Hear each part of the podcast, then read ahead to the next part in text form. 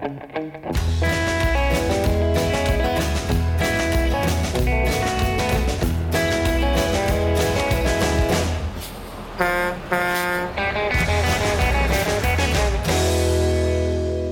and welcome to another edition of On the Road with Legal Talk Network. This is Laurence Colletti, and I'm the host for today's show, which is being recorded on location at the 2019 California Lawyers Association annual meeting in beautiful and also sunny Monterey, California. Joining me now, I have two amazing guests who I've just met, but they're a lot of fun. So far, they're a lot of fun. Uh, I have Adam Fiss joining me today and Ramit Mizrahi. Did I get your names correct? You did. Excellent. Absolutely. Well, welcome to the show. And before we get started on today's topic, which is about your section and some of the things that you're up to, uh, where do you work? What do you do? Let's start with Ramit. So, uh, Ramit Mizrahi, I am the founder of Mizrahi Law in Pasadena, where we focus on uh, exclusively representing employees who have been discriminated against, harassed, retaliated against, and wrongfully terminated. Excellent. Adam. And I'm a partner at the law firm of Littler Mendelson, where we represent uh, management side, where we're representing companies and helping them avoid issues that require Ramit to have to bring a lawsuit. excellent, excellent. So, uh, the first part of our interview today, we're going to be talking about some of the CLE programming that you're offering for members and other people that are here at the CLE annual meeting. And you had quite a lineup of them, but we're going to focus on the California Employment Law legislative update. Is that correct? Yep. Okay, so let's get right to it. So, uh, AB5, it's been in the news. I've seen this all over the place. And of course, this is the one that has some impact on independent contractors in California. So, who wants to take the first bite at that? That would be me. So AB5, yes, it's AB5 is the next step in the wave after the Supreme Court, California Supreme Court's decision in Dynamex in 2018, which moved us from a multi-prong test in determining whether somebody was an employee or an independent contractor to a three-prong test called the ABC test. Um, and under this, the three prongs, you need to show that the worker is free from control and direction of the employer and the work is performed outside the usual course of the hiring entity's business, and the worker engages in independently established trade, occupation, or business of the same nature as they're doing for the hiring entity.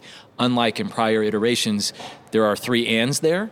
So each one of those prongs has to be met, which makes it difficult moving forward to, to do this. In Dynamex, the California Supreme Court was really only focused on the wage orders, and AB5 now takes this and expands that to unemployment insurance context as well as the application of labor code violations. And what it does is it will make it much more difficult for employers to be able to classify somebody as an independent contractor than as a worker. Um, over the last couple of months, we've seen a lot of lobbying and Sacramento insider occurrences happening. And so AB5 went from its initial iteration into one where uh, the exceptions essentially swallow almost the rule as far as those entities that are able to, or individuals who are able to be deemed as independent contractors or workers even when there's an exception created so for instance professional services lawyers doctors etc fall within one of the exceptions in AB5, there still is a test that has to be met. It just brings us back, in that case, to the old test that was used, which is called the Borello test, based off of a 1989 court decision in California that kind of spreads out the factors and really looks at the right of control of the employer. So, with that, I'll turn it over to Ramit and see what she thinks about AB5. Right. So AB5 is a huge victory for employees in California. Uh, something like one in 10 uh, workers is classified as an independent contractor. And employees, unlike contractors, receive broad protections and benefits under California law. They get labor code protections, the right to minimum wage and overtime, meal and rest breaks, sick pay. They get unemployment and disability insurance, workers' comp insurance. They have anti discrimination law protections and leave law rights. So AB5 pulls many, many more people, millions of people, into the protection or under the protection of those laws. As Adam was saying, there are so many exceptions, which was largely the result of lobbying. So there's certain industries where they're just uh, explicitly excluded from Dynamex, and and that prior test, the Borello test applies. There are other uh, jobs, occupations, industries where they have to meet certain criteria and fall within the listed uh, categories. So, this is one of those areas where you really have to read the law and see where your industry or occupation falls in. One thing to note is after the Dynamex decision came out, there was a question as to whether it applied retroactively or only prospectively. And AB5 decides that. It says that the law applies retroactively to labor code claims that are related to the wage orders, uh, prospectively going forward to other labor code claims, prospectively going forward to unemployment insurance claims, and the exemptions that we talked about apply retroactively. Something that's really important to note is AB5 explicitly says that employers cannot reclassify an employee as an independent contractor simply because the, that employee falls under one of the exemptions. And they also can't fire someone who's an employee to avoid having to um, pay them as an employee. We do expect that there'll be some legislative fixes and new new additions to AB5 over the next year as uh, the realities of the law shake out when I've been reading about this, you know, Uber is often brought up, and some of the scooter companies, those little chargeable electric scooters. We have a lot of those in San Diego, and so I hear those companies have definitely got their radar up, uh, you know, looking at the regulations here. But what are some of the other types of business that are pretty typical that you're seeing come into your firms and and ask for some help and trying to be in compliance going forward with this uh, with this new law?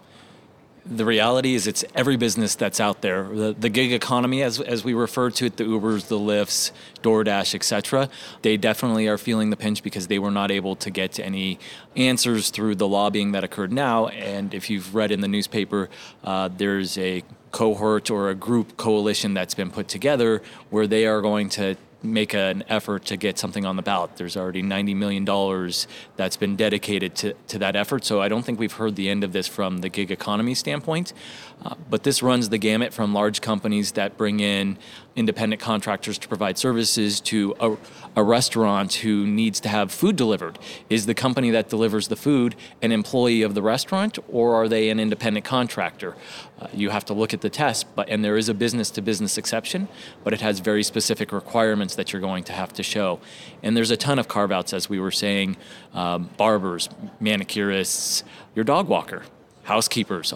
All of those fall into different exceptions under the professional services, some with a limited shelf life on how long that exception applies, and some where you just have to meet the test and that is an ongoing exception. So, just one quick follow up on that. So, if someone was uh, previously indicated as an independent contractor and going forward, because I heard a little bit about you can't get rid of a position because it falls into one of the exceptions. What about that? So, going forward, so Uber's got all these drivers all over in every city. What happens to them when this goes into place? Are they allowed to cut back on their workforce, or how do they manage that? As Adam said, Uber, the Ubers of the world are trying to lobby for a carve out or to put, put some ballot measure out there.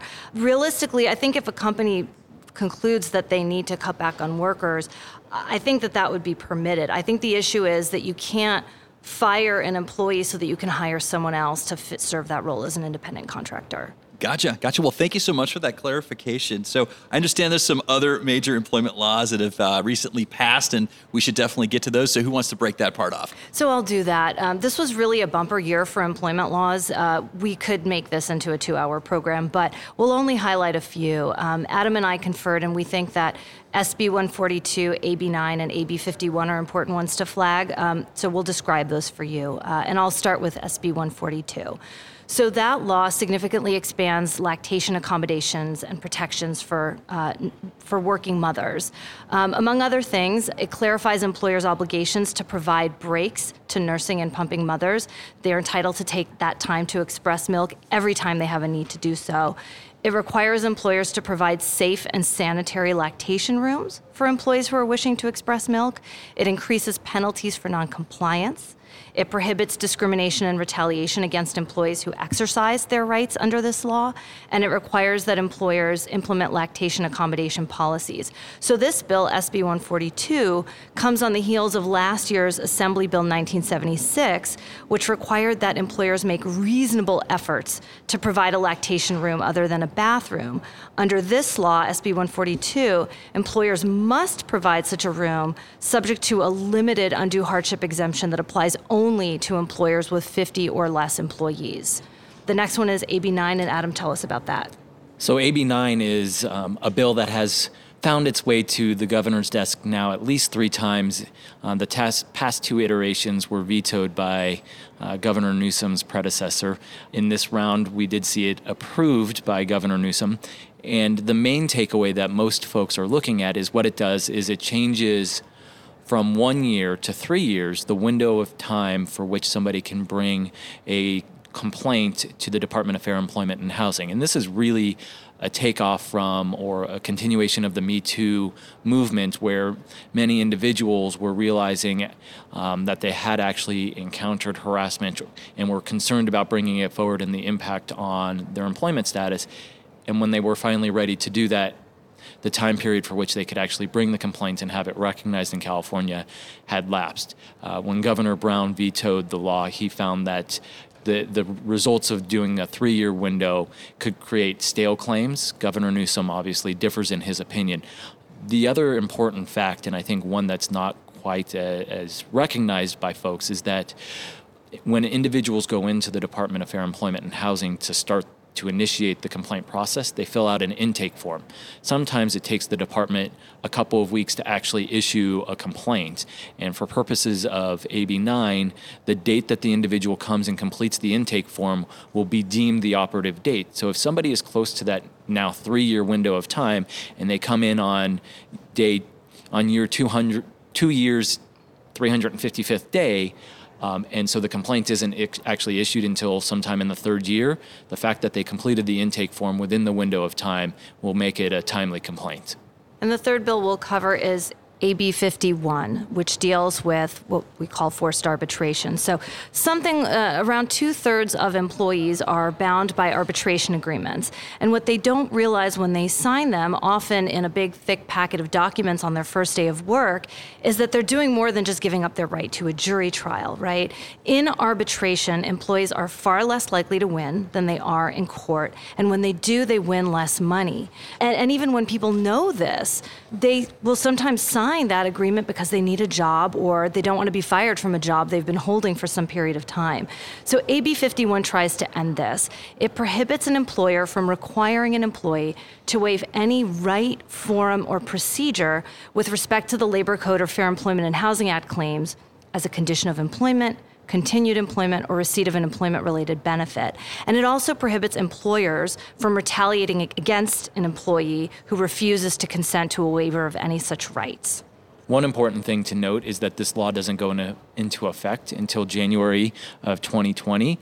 So for employers, that currently have individuals who are covered by arbitration agreements, those remain valid. It is only for arbitration agreements that are starting in January of 2020, which means employers, if you are thinking about doing arbitration agreements, you have about a month and a half to start implementing those, or the, the window will have closed, at least as it relates to FEHA and labor code claims. Well, and using that as a springboard, you know, obviously employers always want to try to stay in compliance with some of these new laws. So, just in terms of upcoming employment laws to keep an eye out for, what have you seen? Another one to keep your eye out for is uh, AB 749, which will deal with the ability of employers to include in severance agreements or settlement agreements no rehire provisions. Um, this is a very common occurrence. I would say, in my experience, it's probably 80%, if not 90%, of the agreements that my clients utilize it contains language that would prohibit the individual from coming back and working for the company. And if they are able to sneak through the cracks, it gives the company the ability to fire them without there being any repercussions, that it's done for non discriminatory or retaliatory purposes. With this law, it would change things and would prohibit, starting in January of 2020, employers from utilizing that type of provision in a severance agreement, with one exception, and that is where the individual has been deemed to have committed sexual harassment or sexual assault of other individuals, um, and the employer in that case would have to have made a good faith finding that that kind of conduct occurred. And in addition to uh, SB 749, keep an eye out for AB 403. That will do two things with respect to whistleblower claims uh, and retaliation claims. It extends from six months to two years the deadline to file a complaint with the labor commissioner, and it also provides for reasonable attorney's fees to a plaintiff who brings a successful labor code section 1102.5 claim. So, if signed into law, this will be really important because it will put whistleblowers uh, in the same uh, space as discrimination employees in that they can get attorney's fees if they win their cases. So we're running short on time, but I do want to hit up the section's upcoming programs and member benefits. And so, just in terms of labor and employment laws section, what uh, what type of upcoming events do you have? So we put on five major events a year. In April of every year, we put on a public sector conference, usually in Sacramento. Uh, in July, a wage and hour conference in Los Angeles, an annual meeting that is tethered to one of those two prior meetings in alternating years. New lawyers programming at the beginning of the year, probably in January of 2020. And we put on one additional live program, which will be an advanced mediation conference next month, November 14th in Los Angeles. We also do put on frequent webinars. And Adam, I understand you're a part of a committee that does a lot of outreach. Our entire committee is going to be redundant, is committed to outreach. So we have a variety of ways that we, we look to provide services to both workers and businesses throughout the California Ramit noted the webinars that we do, but we also do in person trainings for small businesses and for workers to better understand their rights and responsibilities. Being in California, it's really difficult uh, to keep track of all of the laws, and even if you're a large company, to make sure you're complying with everything. So the outreach there helps to educate and, and protect both sides employers from being sued and workers to make sure that they understand their rights and that they can speak for themselves if that that pops up. We also provide grants to nonprofits or to other groups that are tied to employment and labor related issues um, to either provide services again for workers or for businesses within the context of labor and employment issues. Your sections are pretty large sections in terms of even the CLA and uh, what about 8,000 members you have right now? That's right. Okay, so you provide some publications to keep your, your members updated. I understand there's two of them.